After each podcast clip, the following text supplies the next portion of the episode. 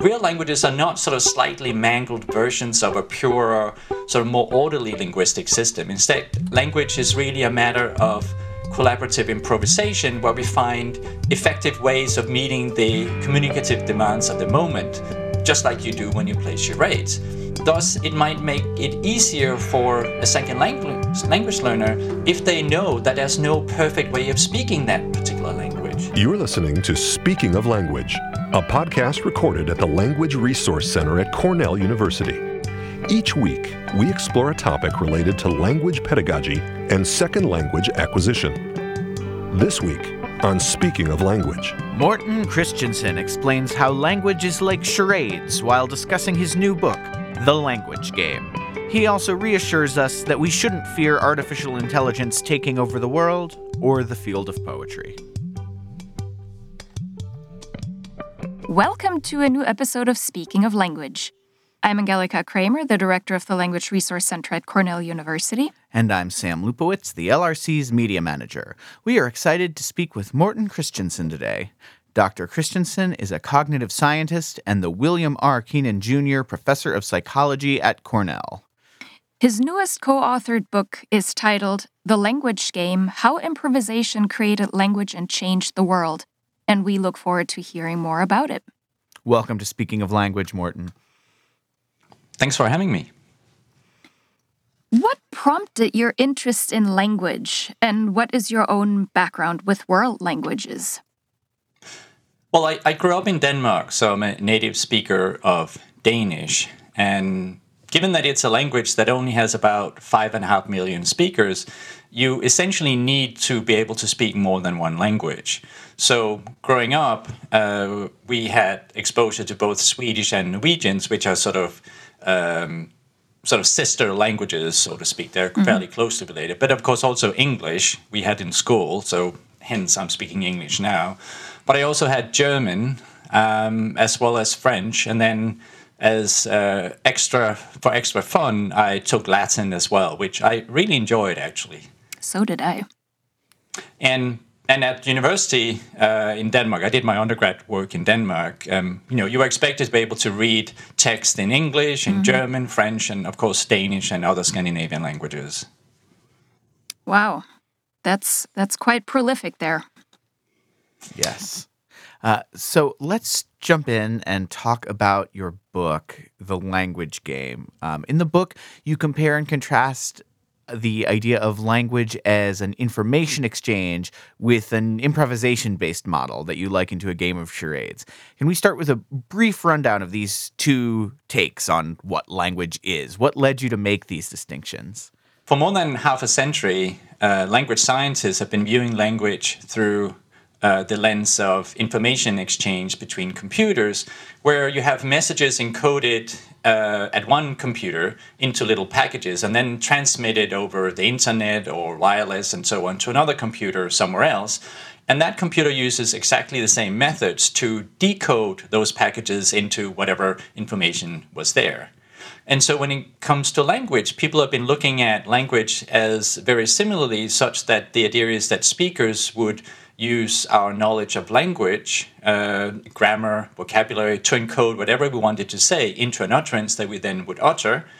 And then the listener would then, when they heard what we said, they would then use the exact same knowledge of language in reverse to decode the message.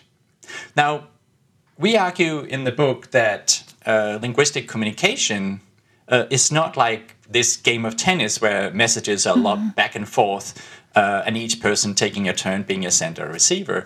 Instead, what we have suggested is that language is like a game of charades where we improvise to provide clues to each other to help understand what it is we want to say. So the crucial point here is that linguistic communication is fundamentally collaborative. So as a listener, we're not passively waiting to receive a message like a computer might do, but we're actually using what we know about each other, what was said previously, what we know about the world and so on to understand what it is that's being said. So what we're doing is that we're working together collaboratively to build up a shared understanding, one improvisation after another, just like we might do in a game of charades. Well, and it's interesting because in the book you also say, talking about playing tennis, that you do that without knowing the laws of physics, right?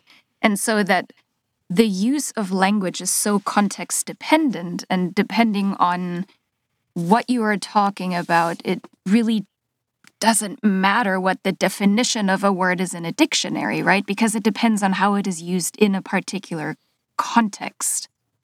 Exactly. And so, for example, if you just take a simple word like door, if I say open the door, then what we're referring to as a door is this solid object that we are sort of moving to open, to create an opening. Yet if I say, oh, can you go through the door? Then clearly you're not going through a solid object, but actually you're going through the opening that was just made by opening the door. So here we have the same word, door, used slightly differently and meaning completely different things. And we don't even notice that there's a difference in meaning here. It's sort of, we're so used to sort of meaning sort of being shapeshifters or changing whatever they are. Yet the context is crucial for understanding what a word like door means. Yeah. So in language education and world language education, educators tend to really like grammar. And they rely on teaching paradigms and things like this. And the notion of universal grammar is deeply rooted in second language acquisition and how we perceive or how we approach language education. What's your take on universal grammar? Well, I don't think we have any. I guess that's a short answer. Sam, we need sound effects. Yeah, I was going to say. I think we need some applause here.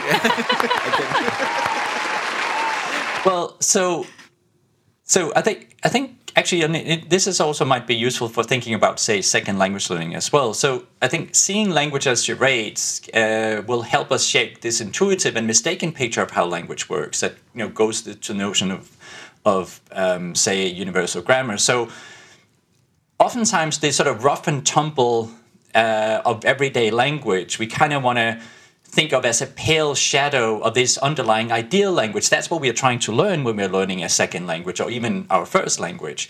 And this notion that words have clear meanings and they're put together according to sort of well-defined rules. That's kind of what we often are taught when learning a second language. But this, we think, this traditional story has things exactly, looking at it exactly the wrong way. It has things exactly backward. Real languages are not sort of slightly mangled versions of a purer, sort of more orderly linguistic system. Instead, language is really a matter of collaborative improvisation where we find effective ways of meeting the communicative demands of the moment, just like you do when you play charades. And what this means is that when we see stable grammatical regularities, it's not like they're not due to some built-in grammars in our head, but they're not the starting point, rather they're sort of the end point that they emerged through countless of communicative sort of interactions where people are trying to sort of get their meaning across in the moment as best as they can. And so when we look at language this way, I think it might be helpful, especially for second language learners, but even for native speakers as well, because it brings about the fact that language is fundamentally messy. And thus, it might make it easier for a second language learner if they know that there's no perfect way of speaking that particular language. And it might make, I think, learners sort of more comfortable just trying to do as best as they can to get their meaning across, because that's actually what we're doing in general. At least that's what we think. So whether you're learning English or French or Spanish, there's no perfect language. What matters is that we can do the best that we can to kind of collaborate to help one another understand what it is we're trying to say. Well, so what questions do we need to ask to better understand language? Well, I think the idea of language as charades sort of can provide sort of many new insights into sort of a lot of age-old questions like, you know, whether words have stable meanings, and we already talked about that doesn't seem to be the case. It also can help us understand why it is that only sort of humans appear to have this very complex communicative system that we call language, and apes, for example, other non-human apes do not. And also, you know, it might help us to think about whether language can shape how we think. So, you know, when it comes to meaning, turns out that words don't really have fixed meanings in the way that we sort of tend to think. So we have dictionaries, of course, but even when you look at a dictionary, for each word, there's always tons and tons of different meanings. Yeah. And, you know, when you take a word such as light, I mean, it can be a light dinner, it can be a light infantry vehicle, it could be a light cruiser, it can be a light afternoon, and it's the same word light, but it means very different things in these different contexts. So really what matters is the context in which we use the words. And as we mentioned before with the door example, that we are perfectly happy with that. We don't really notice that door means a solid object on one occasion and then an opening on another occasion. So it's something that is sort of built into the way we use language more generally. Mm-hmm. We spoke with another colleague about the notion of language difficulty. What is your take on that? Do you think that some languages are inherently more difficult to learn than others? I think it's a good question, and I do think, yes, that some languages are more difficult to learn than others. And that actually applies both to first languages, the native languages that we learn, but also to second languages as well. So, for example, when it comes to second language learning, the specifics of your native language can influence how easy it will be to learn another language. So if it's another language that's sort of quite similar to your first language, that's relatively easier to learn than if it's very different. So for example, English has sort of fixed word order. So in a sense that if I say John loves Mary, John is a person doing the loving and Mary is a person being loved. But in many other languages, you can actually sort of move the words around more freely. And what you have instead are case marking. So you have little sort of endings of words that indicates who is doing what to whom. And in those cases, if you're used to speaking English, then if you have to learn a language that relies on these case marking, that can actually be quite tricky. So languages like Turkish, for example, use case marking to indicate who does what to whom. And so that can make it sort of slightly harder. And there's a nice study from the Netherlands from a few years ago where they looked at people coming into the Netherlands and who had to, you know, they were moving to the Netherlands, so they had to learn Dutch. Mm-hmm. And they analyzed how easy it was for people to learn Dutch given their native language. And you could clearly see that there were some interesting differences that you could measure quantitatively in terms of how easy it was for people to pick up those languages.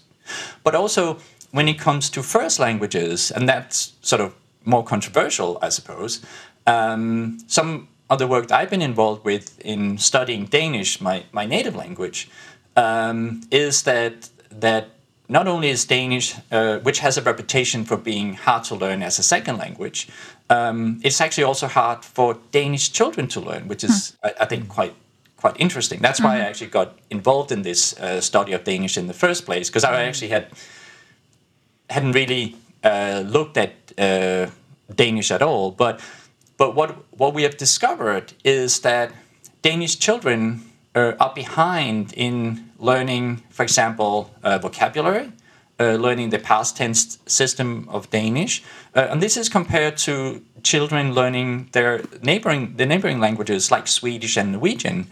And in a sense, Denmark is it's a wealthy country with a good welfare system, it's a good educational system, so there's no external reasons for why children should have a hard time learning Danish. Yet what we've been able to demonstrate is that Danish children actually have problems learning Danish. And the reason, we think, has to do with the sound structure of the language. So Danish speech incorporates a lot of vowels, and also there's a tendency to swallow the ends of words, and in addition to that, to turn some consonants into semivowels. And so what you get is these sort of long stretches of vowel-like sounds, and that appear to create problems for young children. And we've shown that, for example, in baby experiments. So, for example, if I give you a sentence of Danish, so if I wanted to say, I'm out on a desert island, I would say, Jeg er ude på en øde ø. And that probably sounds just like gibberish to you. But part of what happens is that the sort of very vocalic nature of Danish makes it very difficult to figure out where words end and others begin, and that seemed to be causing problem for Danish children. But on top of that, what we also discovered in a project that we call the Puzzle of Danish project, which I have a small research group at the university, Aarhus University in Denmark, we have found that even adults too seem to be processing their native language differently. So we've done matching experiments in Denmark and in Norway, and what we observed is that both at the basic sound level, at the sentence level, and even at the dialogue level, Danes appear to behave differently when they're processing language. Essentially, what they have to do is that they have to rely much more on the context. They have to be more guessing more what the other person is saying than, say, Norwegians. And that shows up in very interesting ways. So, yes, I do think that both when it comes to second language learning, but even with first language learning, that some languages are more easy to learn than others. Mm-hmm. Interesting. Yeah, fascinating. So in your book's epilogue, you discuss the implications of the improvisatory nature of language for artificial intelligence. So it thrills me to get to ask on this podcast, should our listeners be preparing themselves for the robot uprising? Well, again, a short answer is no. You heard it here first, everyone. So, clearly modern computers and artificial intelligence system or AI systems are doing amazing things. There's no doubt about that. I mean, they can land aircrafts, they can steer a spacecraft, across 170 miles of vacuum of space to land on Mars safely and fly little helicopters on Mars. AI can beat humans in chess, Go, and many other games that we used to think of. These are sort of the sign of ultimate intelligence, like chess. And when it comes to language, we also seen some amazing feats of these sort of modern AI systems. So we have Google Translate that does some decent translation, although you don't always want to rely on it for sure, complete. But still, it's pretty amazing what they're doing. And you have what's called deep learning models, these large-scale systems that actually can generate interesting text. So, for example, one model, which is called GPT-3, it can generate business reports that are indistinguishable from those that are written by journalists. And so you have people trying to guess, is this written by a machine or a person? And people are a chance, actually.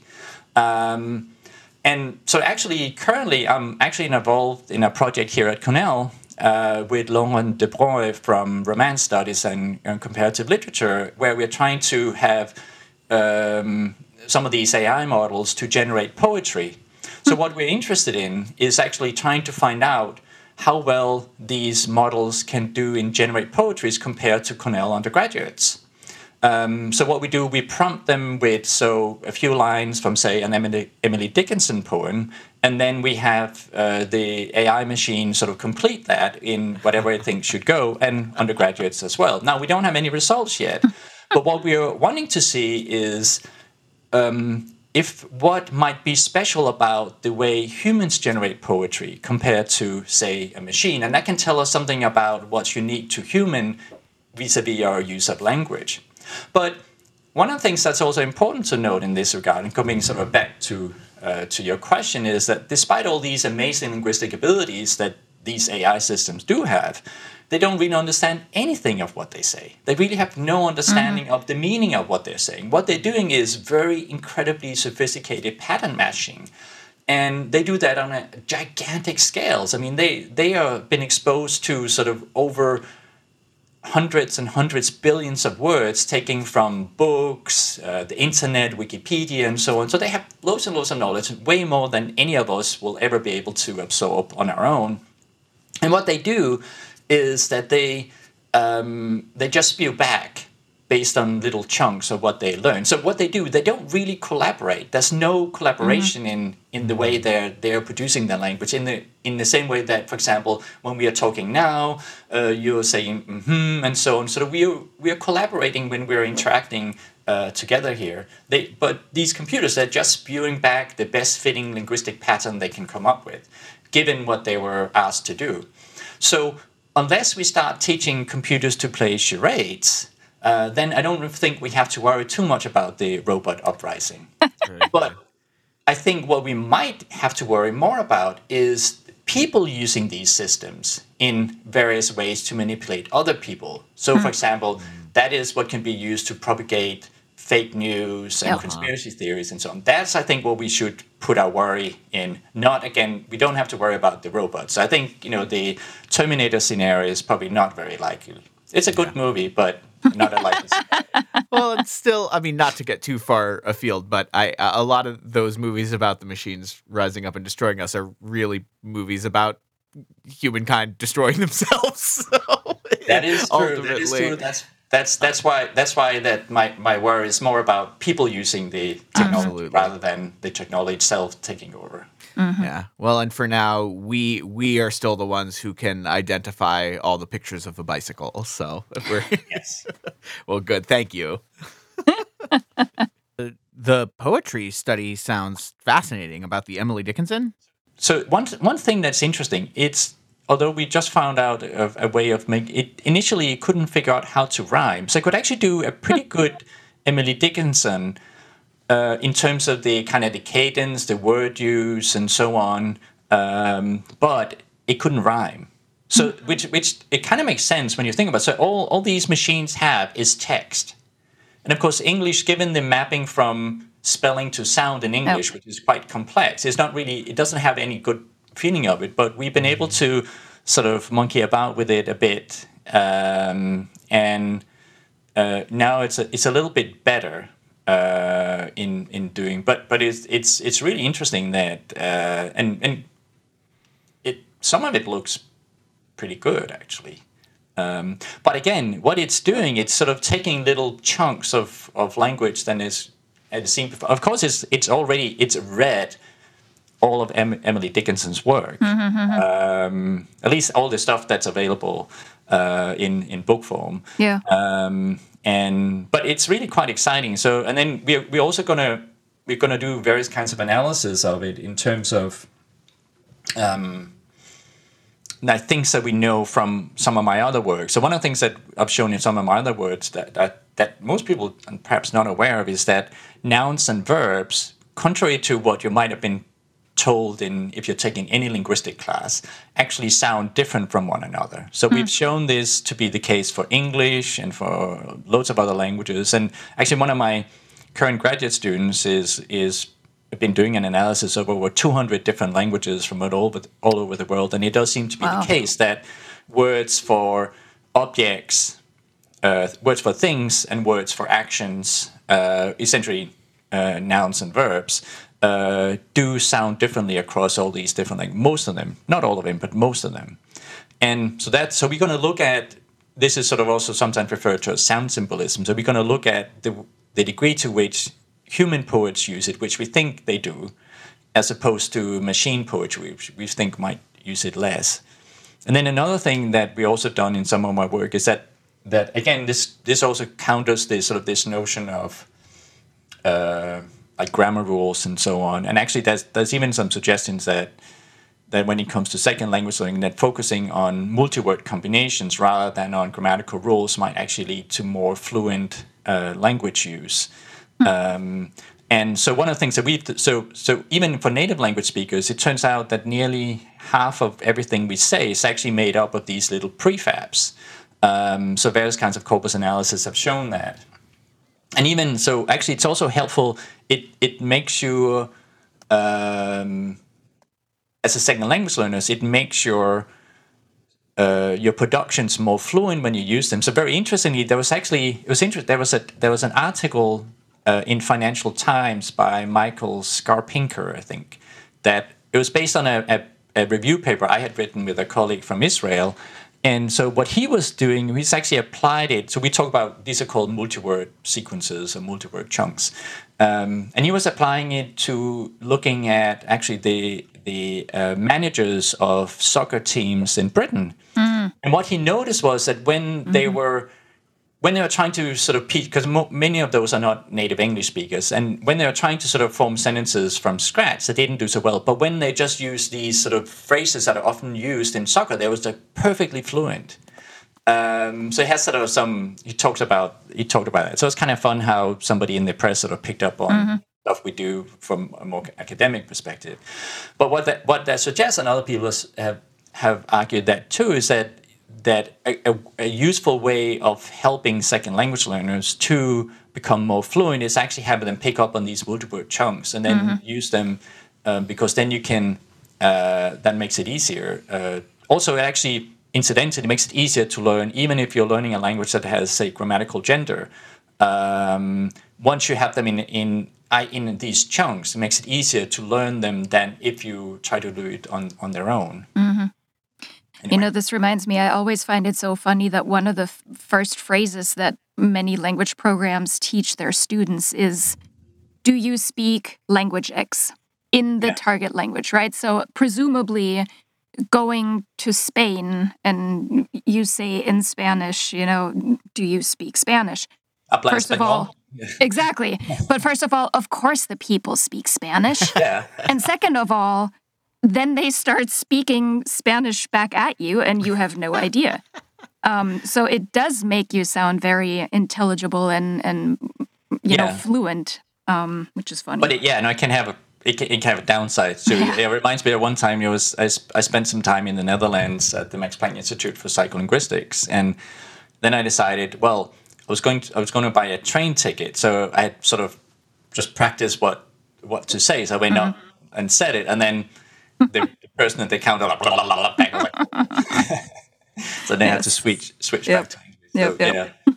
But in general, the more we can use these multi-word chunks, the better. And it also appeared to be how kids actually learn their native language in the first place, anyway. So it's kind of there can't be sort of too much focus on grammar rules. I think might not be as useful. So actually, in some of my more recent work, we've been looking at finding new ways of trying to help second language learners to sort of become more fluent. So I think sometimes what happens in second language learning teaching is that it's not necessarily teaching. Well, what I'm interested in is being able to sort of use language in the moment. And so a lot of the teaching is clearly we need to be able to read and all that kind of stuff, and that's very useful. But sometimes, you know, I want to sort of figure out how can we sort of better be able to ask for directions on a street corner and actually understand what people are saying. And the problem is that it's really fast. And when you ask people in a different language, they just seem like they talk incredibly fast. And so what we've been in the first instance developing is new ways of measuring proficiency in the second language in the here and now. So one thing that we've been using is essentially sort of utterance recall, how easy it is for people to recall a sentence that they hear in this second language. And that does seem to be a very good predictor of how well they can understand language in real time, which is what I'm interested in. Now, clearly there's many other things we need to use our second language for, like writing and so on. But anyway. So... coming back to your book, The Language Game, especially for those people in our audience who are language teachers or maybe language learners, I think the notion of improvisation and charades is definitely a very intriguing one. And this is something that a lot of people already do in a second language classroom, right? I mean, we always try to mimic these contexts to allow students to use language in context. So what do you think is the most significant takeaway for readers, especially if we think of language educators as readers of your book? Well, I think what I like to think of the book is that it's a fundamentally sort of positive book in the sense that it points out that language is fundamentally collaborative. So it's kind of going away from this classic idea that has been suggested by people like Noam Chomsky and Steven Pinker and others that, you know, that there's all this grammar built into the head and so on. But rather, what we are suggesting is that language is fundamentally collaborative. And I think it's a unique human thing in that regard. So So we think that languages probably are most and our greatest accomplishment. And crucially, it's not a product of individual design or brilliant foresight. It's really the result of all of us coming together, playing many successive games of essentially linguistic charades. And so in our daily interactions, we don't really have to worry about constructing sort of complex grammar or anything like that. But really what we should aim at doing, and especially as second language learners, is really trying to find the solution to the specific conversational challenges of the moment. And what happens both in our own lives and, of course, in the life of our languages, that over time, the system of communication emerges, that we figure out how to use this language that we've been exposed to in particular context. And then we can use it in other contexts. So the sort of part of the takeaway message from the book is that humanity's most important invention, language, actually turns out to be completely unplanned. It's a side effect and a collective accident of just trying to make ourselves understood in the moment. Mm-hmm. Wonderful. Well, here is our call to action. Buy the book, read the book, and then make sure that you focus on teaching language and context, and it's all about communication. I agree. So where can our listeners find out more about your work and your book? Well, the book, I would suggest just Googling Basic Books, which is our publisher, and Language Game, which is the main title of the book. And now we also have a few articles we've written, that one out in Wall Street Journal, one in New Scientist, that where readers or listeners can get sort of more information if they want, but the book is the main source. When it comes to my own work here at Cornell, my lab website, the name of my lab is Cognitive Science of Language Lab, and so if they just put that into Google, Cognitive Science of Language Lab, you should get, as one of the top hits, a link to my lab, and there's more information about the work that we do in my lab. Of course, there's also a link to the book. I'm also on Twitter, for those of the listeners who are interested in that. So, and I often tweet either about our own work, but also about others' work that I found interesting and so on. So if they're interested in that, my Twitter handle is @mh_christiansen, and Christiansen is spelled CHRISTIANSEN. Great, and we'll add that to the show notes as well. Morten, before we sign off, we'd like to ask you to share a word in a language you speak, you love, you are learning, you want to learn. A word that makes you laugh. What is that word? Well, I'm actually going to go with a made-up nonsense word, ooh, just to be different. So the word is kamelåså. So Why am I bringing up this word? Well, this was a made-up nonsense word that was created by some Norwegian comedians in a TV show where they were making fun of the Danes and their impossible language. So they had this skit where somebody was trying to get a fix for his bicycle, so he went into a hardware store, and because of the language, they were sort of making fun that Danes can't understand one another. They were trying to communicate, and they couldn't. They couldn't even remember the word for hello.